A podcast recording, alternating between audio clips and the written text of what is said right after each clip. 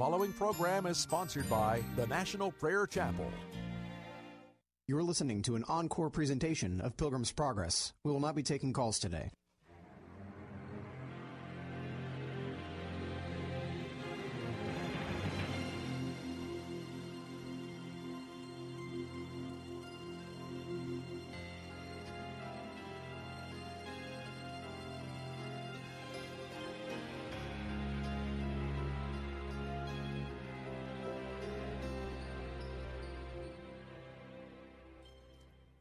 Welcome to Pilgrim's Progress. I'm Ray Greenley, pastor of the National Prayer Chapel in Woodbridge, Virginia. Many years ago, I was a guest speaker at a Holy Spirit Revival Conference up in New York State. Also, one of the other speakers at that time was a man by the name of Armin Gesswein. Armin Gesswein was a evangelist from England. He was an old man then. He's now passed on to his reward. But Armin and my heart beat together. He came to me after the presentation and he handed me a little booklet. And he said, Pastor, I believe that this little book, this testimony, will touch your heart. He was right. I keep pulling it out and reading it and doing what it says. It was written by Reverend Owen Murphy. I don't know who he was. There's no date in the publication. I know it's old because it's it's yellowed. But let me just give a, a little bit of his history. He writes, I was stricken with polio.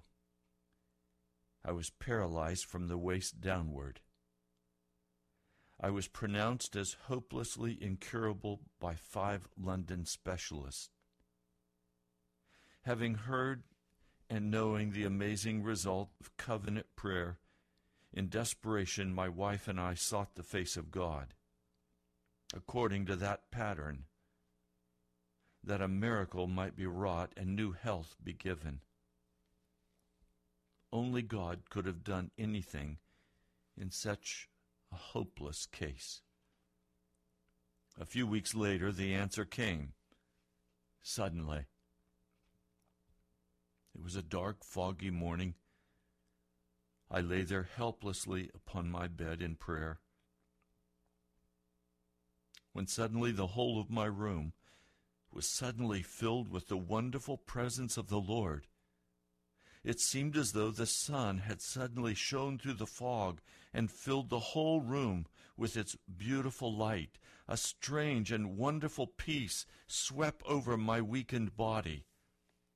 New life surged through my helpless muscles, and strengthened by the mighty power of God, I stepped out of my bed, made entirely whole, without a mark of polio anywhere upon my body. I was made perfectly well, in radiant health and strength.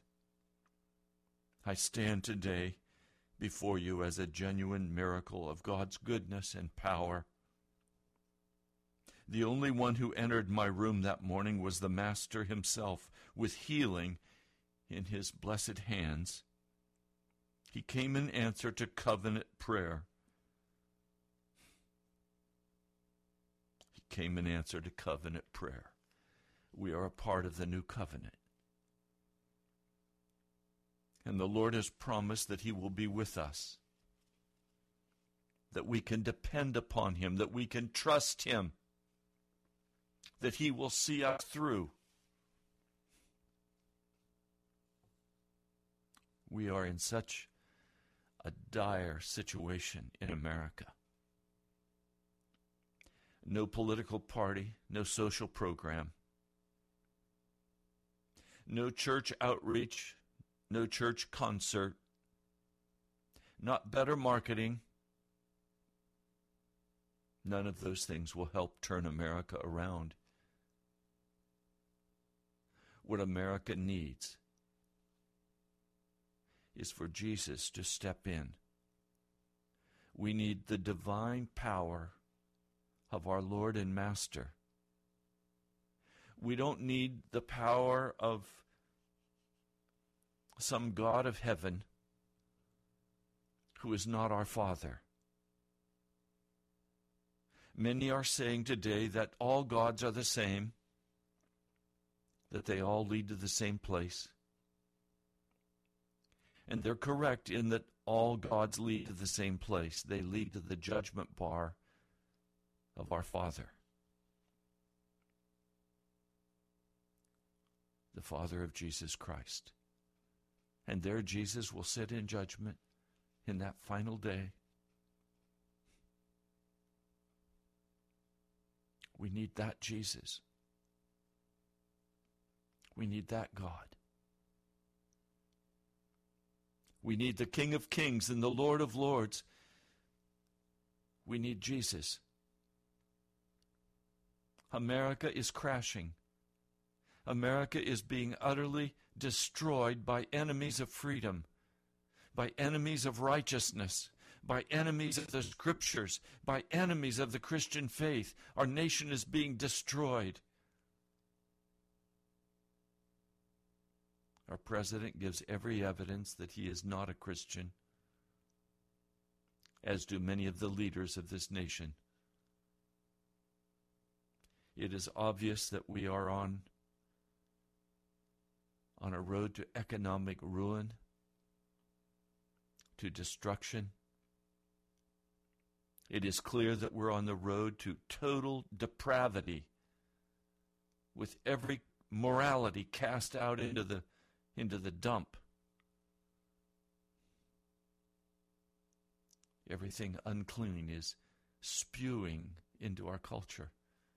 Our children are sitting at video games, killing person after person after person. You think they're not being trained to kill others? I'm terrified by what I see in America. And I know the answer is found in the person and the work of Jesus Christ. We need a divine intervention in this country. And if we do not have it, we will perish and we will lose everything that we have treasured of this great nation that God has so blessed. I want to share with you today some of the words of Reverend Owen Murphy, this British pastor and evangelist.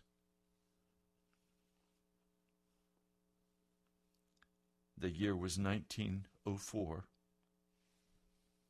It stands out in the history of Wales. And by the way, I sat for many hours with Armin Gesswein as he told me about the Welsh revival. He was there, he participated in it, he preached in it.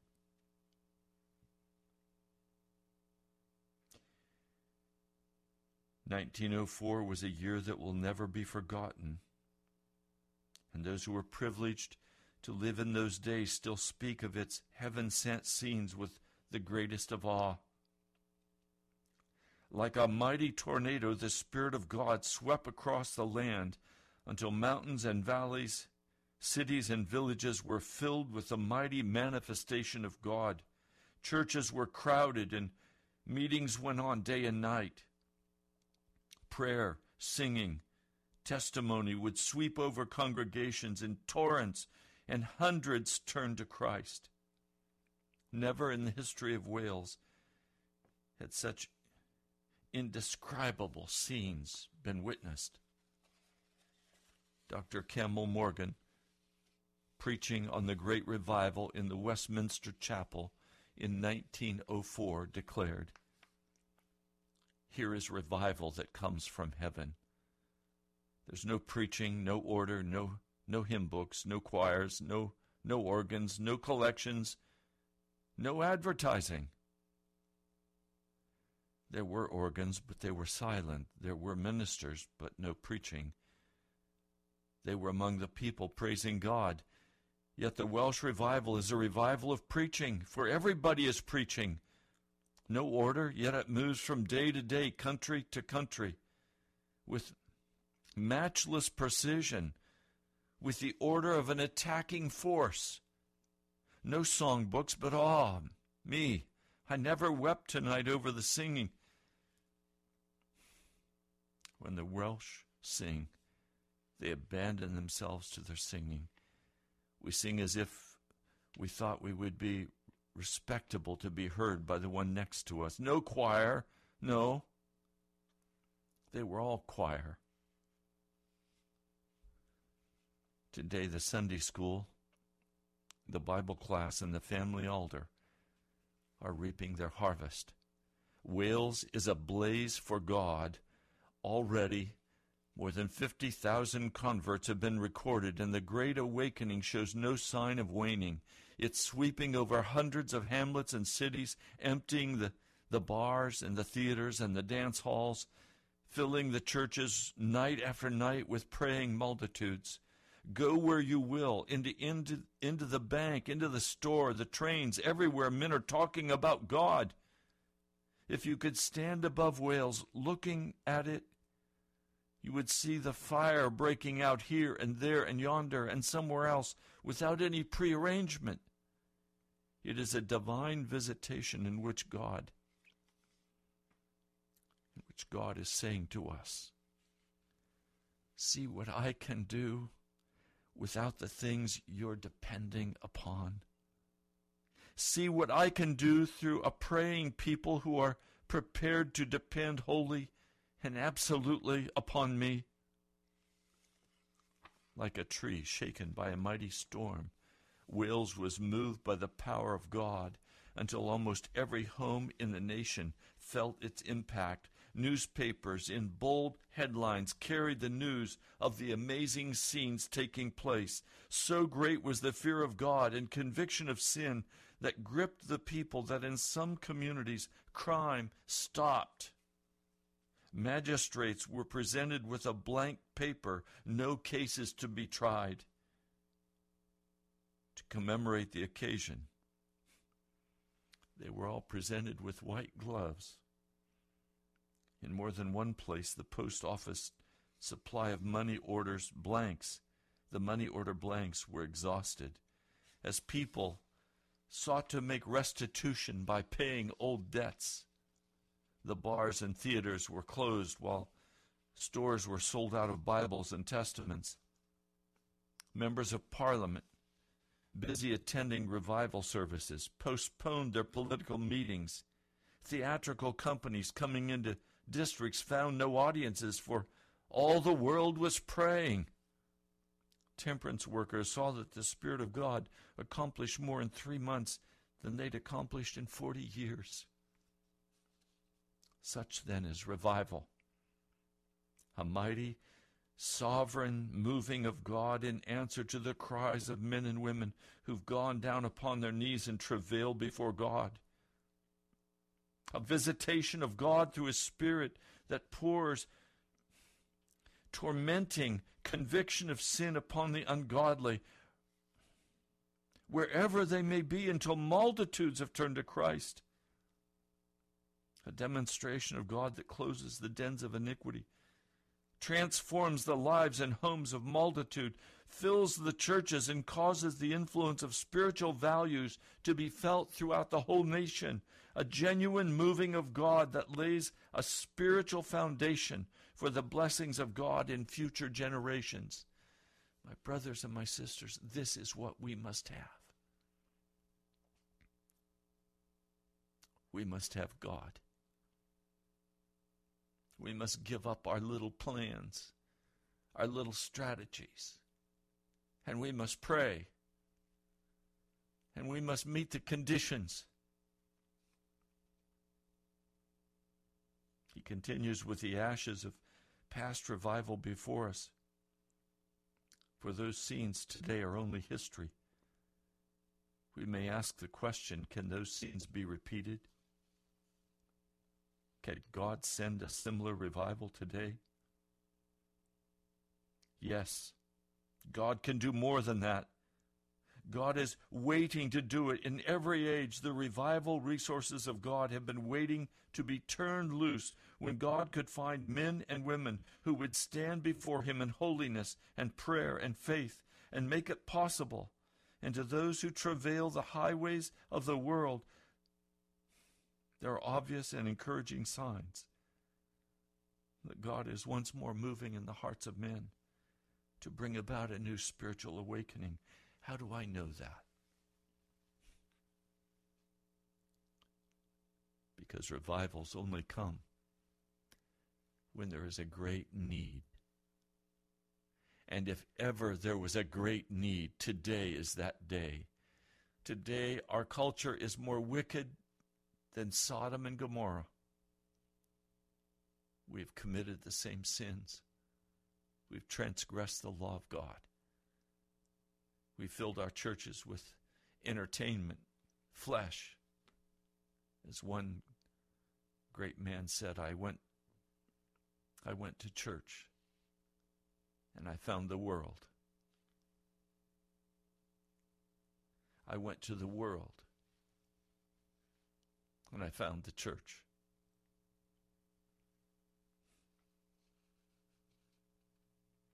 The spiritual awakening in the Hebrides began in 1949 and 52. It has stirred the hearts of God's people not because of its size, but because of its quality and challenge. In spite of the scattered nature of the country and the difficulty of transportation, the rugged and unemotional nature of the people, and the limited population, the fact that hundreds have traveled and turned to Christ in life changing conversion, accompanied by such God given scenes, inspires us with new faith, with new faith for a far greater awakening in our own land. As the tidings of the Great Awakening of America in 1857 swept across the ocean and brought revival to Ireland in 1859, so it can be again today. In the purpose of God, it's time for revival.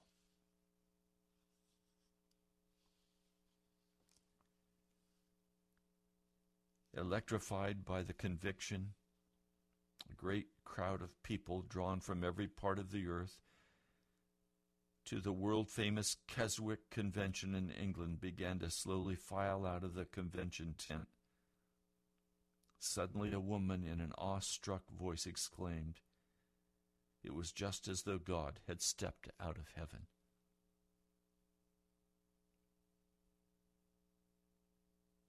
And so it seemed to me. He writes, I sat spellbound listening as these men described the work of revival, the visitation of God to the Hebrides. Hundreds had been converted, many without a word being spoken to them. Alcoholics trembling under conviction in the bar house. People gathered in churches to pray, great conviction of sin sweeping over districts, causing sinners to fall helpless in the roads. Meetings lasting for hours and four services being held nightly, with churches being transformed. The preacher being called at four o'clock in the morning to pray with men and women outside of the police station who'd been stricken with great conviction and were crying for God to have mercy upon them.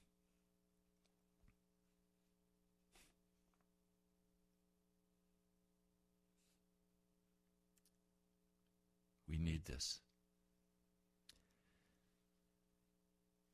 We need this. We need Jesus. We need people of all denominations to be burdened for real revival.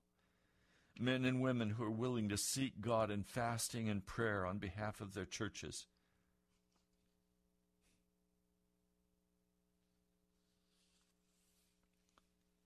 there must be preparation for revival. The Word of God, history, and the gracious visitations of God to the Hebrides emphasize this fact, and that preparation must begin with God's people. History turned another page when the Free Church Presbytery of Lewis met in the town of Stornoway to discuss the appalling spiritual conditions existing in their communities. While the haunts of sin were crowded, churches were almost empty. If your church today is is jammed with people, it's not because of Jesus. It's because you're offering them what brings them comfort in this world. It's because you have the program and the music. You have the world. Right now, people in America do not want to hear a straight word of conviction for sin. They want to hear just love, but no conviction of sin. Love and conviction of sin go hand in hand. You can't separate them. He continues in many places, youth had almost disappeared from the house of God. And it seemed only a matter of a short time before many churches would have to close their doors. No one, however, ever dreamed for a moment that this special meeting was destined to be the preliminary to the amazing spiritual awakening that was to come. Amongst the many who were deeply concerned about the desperate spiritual condition of the churches was a little group of men.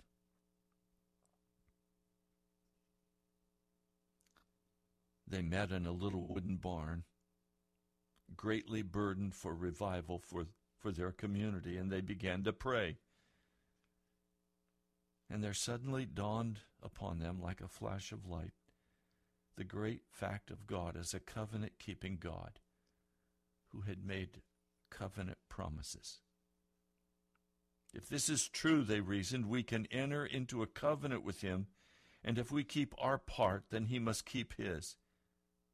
Has God given a covenant promise for revival?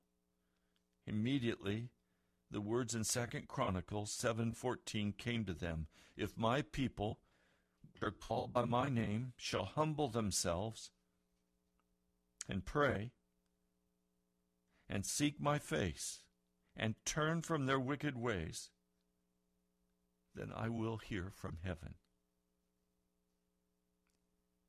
That night they entered into a solemn covenant with God to take upon themselves the burden for revival for the community, to humble themselves, and to prevail in prayer until revival came. Now let me take you to a little barn by the side of the road and see these men on their faces before God. They've gathered to pray, but this is no ordinary prayer meeting. Here are men led by their pastor who are there to do business with God. And at 10 o'clock at night, they kneel down in the straw to plead with God that He would bear His arm in revival. For months they waited. For months they gathered in the little barn three nights a week and waited upon God until four or five in the morning, determined to wrestle with God until the answer had been given. Then one night a young man, a deacon from the Free Church, arose from his knees and he began to read Psalm 24. Who shall ascend into the hill of the Lord? Or who shall stand in the holy place? He that hath clean hands and a pure heart, he shall receive the blessing of God. Brethren, he said, we've been praying for months for revival, waiting before God.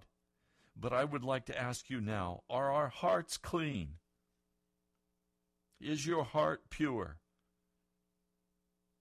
In response to this searching challenge, they fell upon their knees in confession and rededication. And again they began to travail in prayer even more earnestly. An hour later, three of them were laying prostrate upon the floor. They had prayed until they were exhausted. By five o'clock, revival had come. The barn was suddenly filled with the glory of God. The power of God that was let loose in that barn, in that barn shook the whole community of Lewis. That same morning, in a little cottage several miles away, lived two elderly sisters, one 84 and the other 82 years of age. For many years they had sought the face of God for revival, and knowing the others were waiting upon God, they had gathered around a little peat fire to spend the night in prayer. Suddenly something happened. The glory of God swept into their cottage. God then spoke to them, revealing to them the very man whom he was going to use the Reverend Duncan Campbell, a Presbyterian minister and a mighty man of prayer. I just want to stop a minute. Many of you listening to this broadcast today have never, you've never felt or seen the mighty power of God sweep into a meeting. I was in high school. It was a chapel period, a Christian school. It started like every other chapel. There was a guest speaker. His name was John Lure. And he was preaching about Jesus. He was entertaining, but he was serious. He was speaking to a, a large crowd of high school kids. And suddenly the place was filled with the Spirit of God. He had to stop preaching. Students were sitting in their chairs weeping. Loudly, loudly weeping. A little school, Mount Vernon Academy in Mount Vernon, Ohio. The presence of God came. The meeting lasted all day. People got up and made confession. They got right with God. It was in that meeting that the Holy Spirit touched me and utterly removed anger from my heart. I'd been a very angry young man, constantly fighting. Holy Spirit swept in and took the anger from my heart, changed me. I've never been the same again.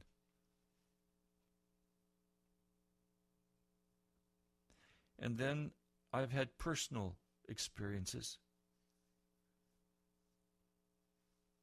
Many years ago, I went in to seek the Lord in the bedroom. And I finally was exhausted. It was dark outside. I was alone. A little apartment in Washington, D.C., Takoma Park. I lay down on the bed, weeping. Suddenly the room was filled with the glory of God. I could see every part of that room in total detail, but I was unable to move. I couldn't get up. The glory of God was so powerful and so heavy, I thought I would die. His anointing came upon my life.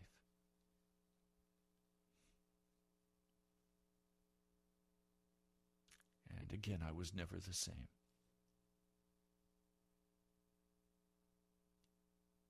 My life has been guided by the Holy Spirit. He guided me to open the National Prayer Chapel. A dear brother, Pastor David Wilkerson, from Times Square Church in New York City, the Lord moved on his heart to donate tens of thousands of dollars to start this ministry. He was my pastor. He's now gone on to his reward with Jesus. The cry of his heart was that there should be revival in Washington, D.C.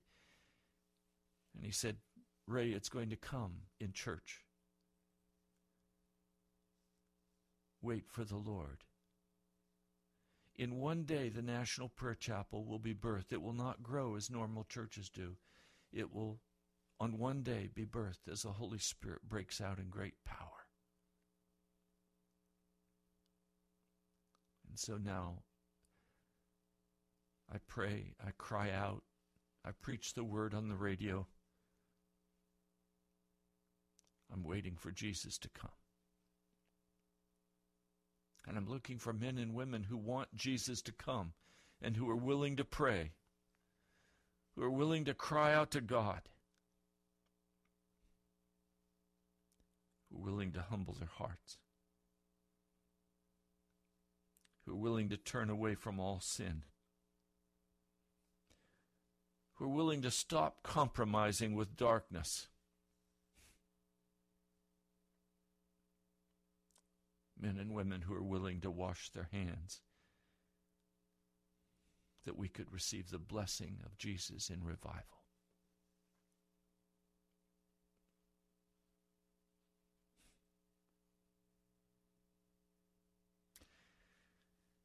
I'm going to continue sharing. In two weeks, said the Lord, I shall send upon this community the greatest revival, spiritual awakening it has ever known. A wire was sent to the man of God, but when he received it, he was already booked for another meeting, and he replied, It's impossible for me to come at the time, but keep on praying. I'll come next year.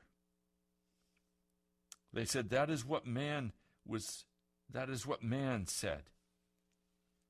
But God has said that he will be here in two weeks. In the meantime, another letter began to reach him, and strangely enough, his next meeting was canceled. Two weeks, he was in Lewis. The first meeting was held in the old parish church. Many people gathered in great expectancy of a great moving of God, but strangely enough, nothing happened. It was just an ordinary service. Seeing the disappointment upon the preacher's face, one of the praying deacons came to him. Don't be discouraged, preacher, he said. It is coming. I already hear the rumbling of heaven's chariot wheels. We will have another night of prayer, and then we will see what God will do for us. They went over to a near home, and there they knelt in prayer and began to cry out before God. At three o'clock in the morning, God swept in, and about a dozen people were laid prostrate upon the floor and lay there speechless. Something had happened. God had moved into action as he had promised. Revival had come. Men and women were going to find deliverance. As they left the cottage that morning, they found men and women seeking God. Lights were burning in the houses along the road. No one seemed to think of sleep. Three men were found lying by the roadside in torment of conviction, crying for God to have mercy upon them. The Spirit of God was moving into action, and soon the parish was to be stirred from one end to the other. The events of the second night will never be forgotten by those who were privileged to attend. Buses came from the four corners of the island, crowding the church. Seven men were being driven to the meeting in a butcher's truck when suddenly the Spirit of God fell upon them in great conviction, and all were converted before they even reached the church. As the preacher delivered his message, tremendous conviction of sin swept upon the people. Tears rolled down the faces of the people. And from every part of the building came the cries of men and women crying to God for mercy.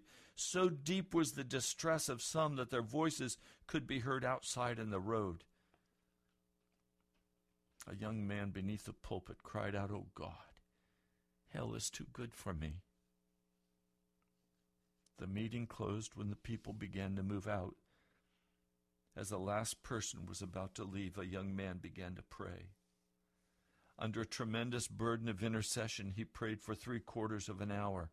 And as he prayed, the people kept gathering until there were twice as many outside the church as there were inside. And when the young man stopped praying, the elder gave out Psalm 132, and the congregation began to sing that old hymn. The people streamed back into the church again, and the meeting went on until 4 a.m. The moment people took their seats, the Spirit of God in awful conviction began to sweep through the church. Hardened sinners began to weep and confess their sins. Just as the meeting was closing, a messenger hurried up to the preacher, very excited. Sir, come with me. There's a crowd of people outside the police station. They're all weeping in an awful distress. We don't know what's wrong with them, but they're calling for someone to come and pray with them. Describing the scene outside the police station, he said he was reminded of one of the amazing days of Charles Finney. The minister prayed. He said, I saw a sight I never thought it was possible something I shall never forget. Under a starlit sky, men and women were kneeling everywhere by the roadside, outside the cottages, even behind the peat stacks, crying for God to have mercy upon them. Nearly 600 people who had been making their way to the church were, when suddenly the Spirit of God had fallen upon them in great conviction, like Paul on the way to Damascus, causing them to fall to their knees in repentance. For five weeks it swept on in that one parish. Duncan Campbell conducted four services nightly in one church at seven o'clock, at ten in the evening, at midnight, at three o'clock, and he would get home to sleep a bit between five and six o'clock, tired but very happy to be in the midst of such a wonderful moving of God. After five weeks, the revival began to spread. And what had taken place in Lewis now began to take place in others. As men and women throughout the island began to grip God in desperate intercession and prayer for revival, the Spirit of God swept on in increasing power. Arnol, a small community, came within the path of this spiritual tornado gripped by a spirit of religious indifference, it was reckoned that hardly a young person darkened the house of God. Instead, they were given over to drinking and poaching and other sinful pleasures. News of the gracious moving of God having spread through the island, it was here an, oppor- an opposition meeting was held, since a similar visitation fell upon Arnol Although the church was crowded with those who came from various parts of the island, very few people from Arnol attended the service. In desperation, the little prayer band made their way to the farmhouse to plead the promises of God. And just after midnight, a young man arose to his feet and he prayed a prayer that will never be forgotten by those who were present. Lord, you made a promise. Are you going to fulfill it? We believe that you are a covenant keeping God. Will you be true to your covenant? You have said that you will pour water upon him that is thirsty and the flood upon the dry ground. Lord, I know how thirsty, how thirsty I am. I know where I stand. And I tell you now, I am thirsty. I am thirsty for a manifestation of the presence and power of God. And Lord, before I sat down, I want to tell you, before I sit down, I want to tell you that your honor is at stake. Have you ever prayed like that? Here's a man praying the prayer of faith that heaven must answer. One could imagine the angels of heaven looking over the battlements of glory and saying, This is a man who believes God. This is a man who dares to stand firm upon the promises of God and take from God what has been promised. And then came the answer. The house shook like a leaf, just as in Acts 4. As God turned loose his mighty power, dishes rattled. An elder exclaimed, An earth tremor! Then wave after wave of divine power swept through that room. The Spirit of God swept also through the village. People could not sleep. Houses were lit all night. People walked in the streets in great conviction. Others knelt by their bedsides, crying for God to pardon them. As the praying men left the prayer meeting, the preacher walked into the house for a glass of milk and found the lady of the house with seven others down upon their knees crying for pardon. Within 48 hours, the bars that were usually crowded with drinking men of the village were closed. Today it's in ruins. Fourteen young people who've been drinking there were gloriously converted.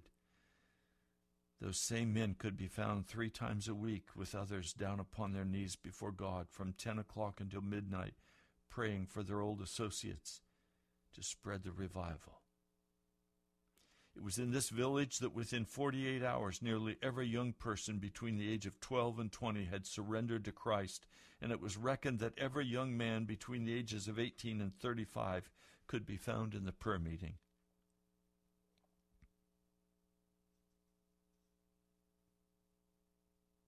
What do you think of what I'm sharing with you? We have a few minutes. I'm going to open the phone lines. Are you hungry for God? Are you thirsty? Do you care about this nation? Our phone number is 877 534 0780.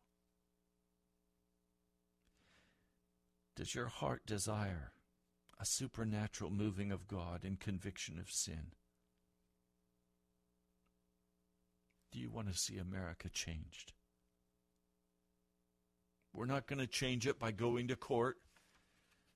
We're not going to change it by advertising big meetings. It's going to be changed on our knees. It's going to be changed when God steps down from heaven.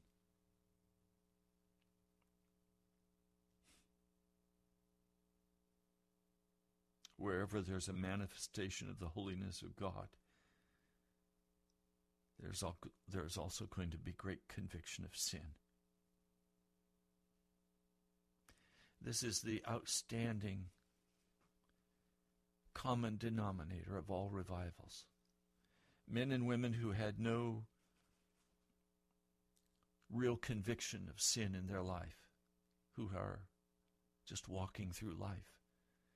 Suddenly, when the power of God comes, there's great conviction. We see ourselves then the way God sees us.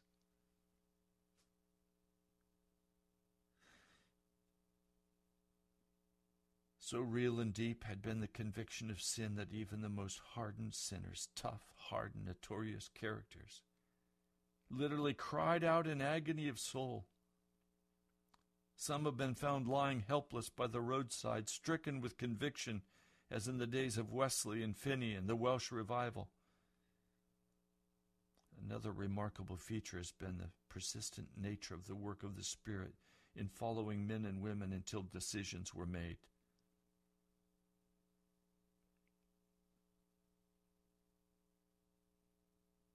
One man, like Jonah of old. He'd been spoken to about his personal need of salvation. And suddenly conviction gripped him, and he began to tremble. And he said to himself, This is not going to get a hold of me. I'll get away from here, and I'm going to go to the bar, and I'm going to get drunk. Entering the bar, he ordered his drink, but to his consternation, he overheard a, a group of men in the bar discussing their own conviction of sin and the fear of being lost. He began to tremble even more. He said, This is no place for a man who wants to shake off this conviction. And so he went from one place to another.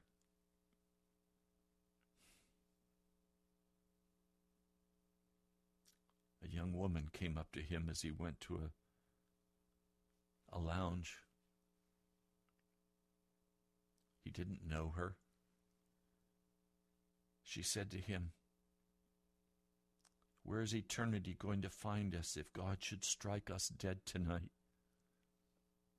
Such tremendous conviction swept down upon this young man. He surrendered himself to Jesus. He fell on his face and began to weep. And he was converted that night. He was born from above.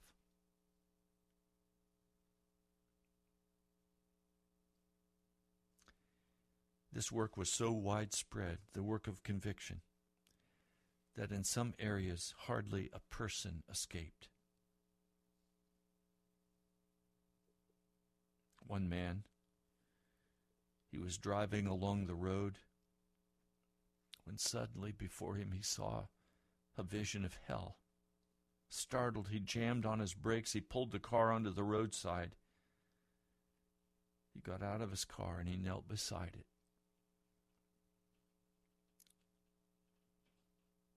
He confessed his sin. He got right with Jesus. And he surrendered.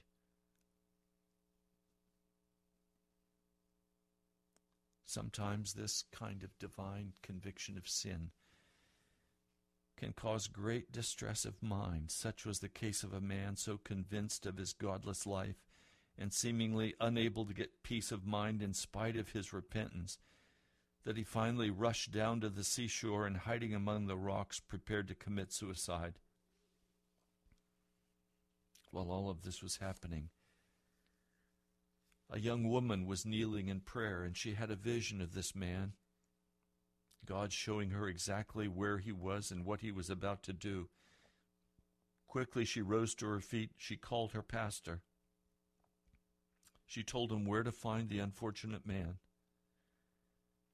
The minister arrived just in time to save the man not only from physical death, but also from eternal hell.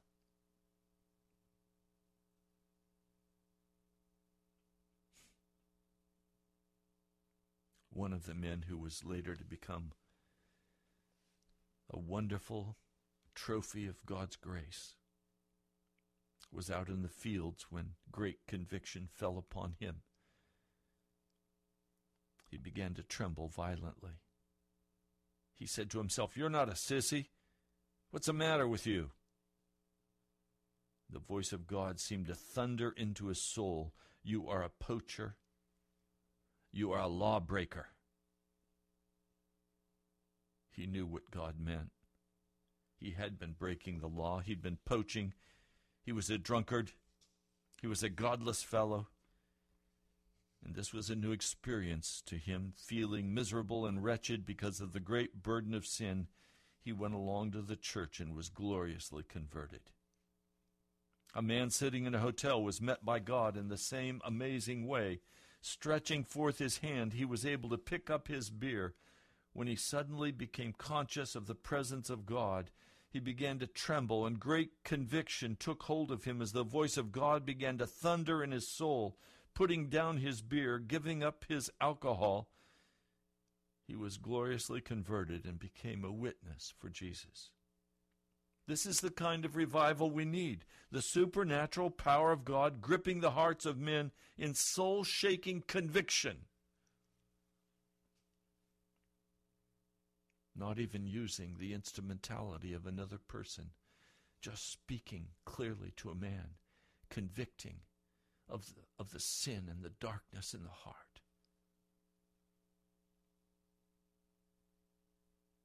We need a visitation of God.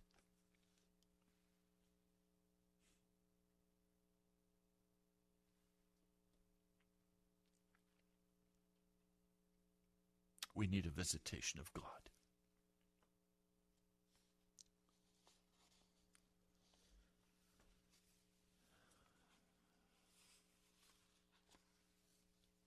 today America stands at the crossroads, the crossroads of destiny,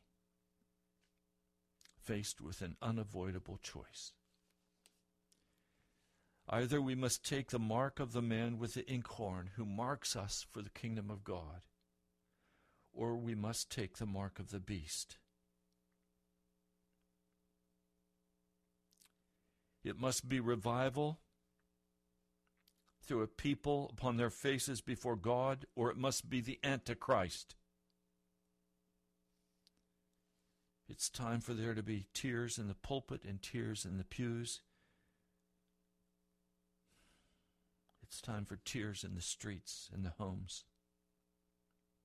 For America is staggering beneath its gigantic per- uh, burden of spiritual sin, moral deterioration, material corruption, thousands of demonized lives and homes, a growing threat of a nation overrun by heathen communism, plunged into the indescribable chaos resulting in race riots and civil war, millions slain through the invasion of godless hordes. And today the hordes are in our nation. Godless men who were in positions of power and authority. Hollywood, with its spewing vile wickedness out into the hearts of men and women. Today we stand at the crossroads of destiny. Either America is going to be destroyed by the judgments of God, as was Sodom and Gomorrah, or we are going to turn in revival. We are going to turn and repent for our sin and cry out to God. It's time to cry out to God. Almighty God, I come today standing on your covenant, knowing that you are a God who answers prayer, that you are a God of miracles, that you are a God who can step into time and space and history and change everything. Knowing that you are God, a covenant God, who calls us as the church to leave our wickedness to leave our indifference, to bestir ourselves and begin to search after you with all of our hearts, to give up thinking that all of our clever little ways will ever win the world. Lord, we can't win the world. It's the work your Holy Spirit must do. I come today crying aloud, O oh God, asking, Would you come and move among us? Lord, will you come and move among us? Thank you for listening to today's broadcast. Will you join me in prayer? Will you join me in prayer for revival? Go to our webpage, nationalprayerchapel.com. We'll be praying on every Tuesday evening, every Sunday at noon. Come pray. God bless you. I'll talk to you soon.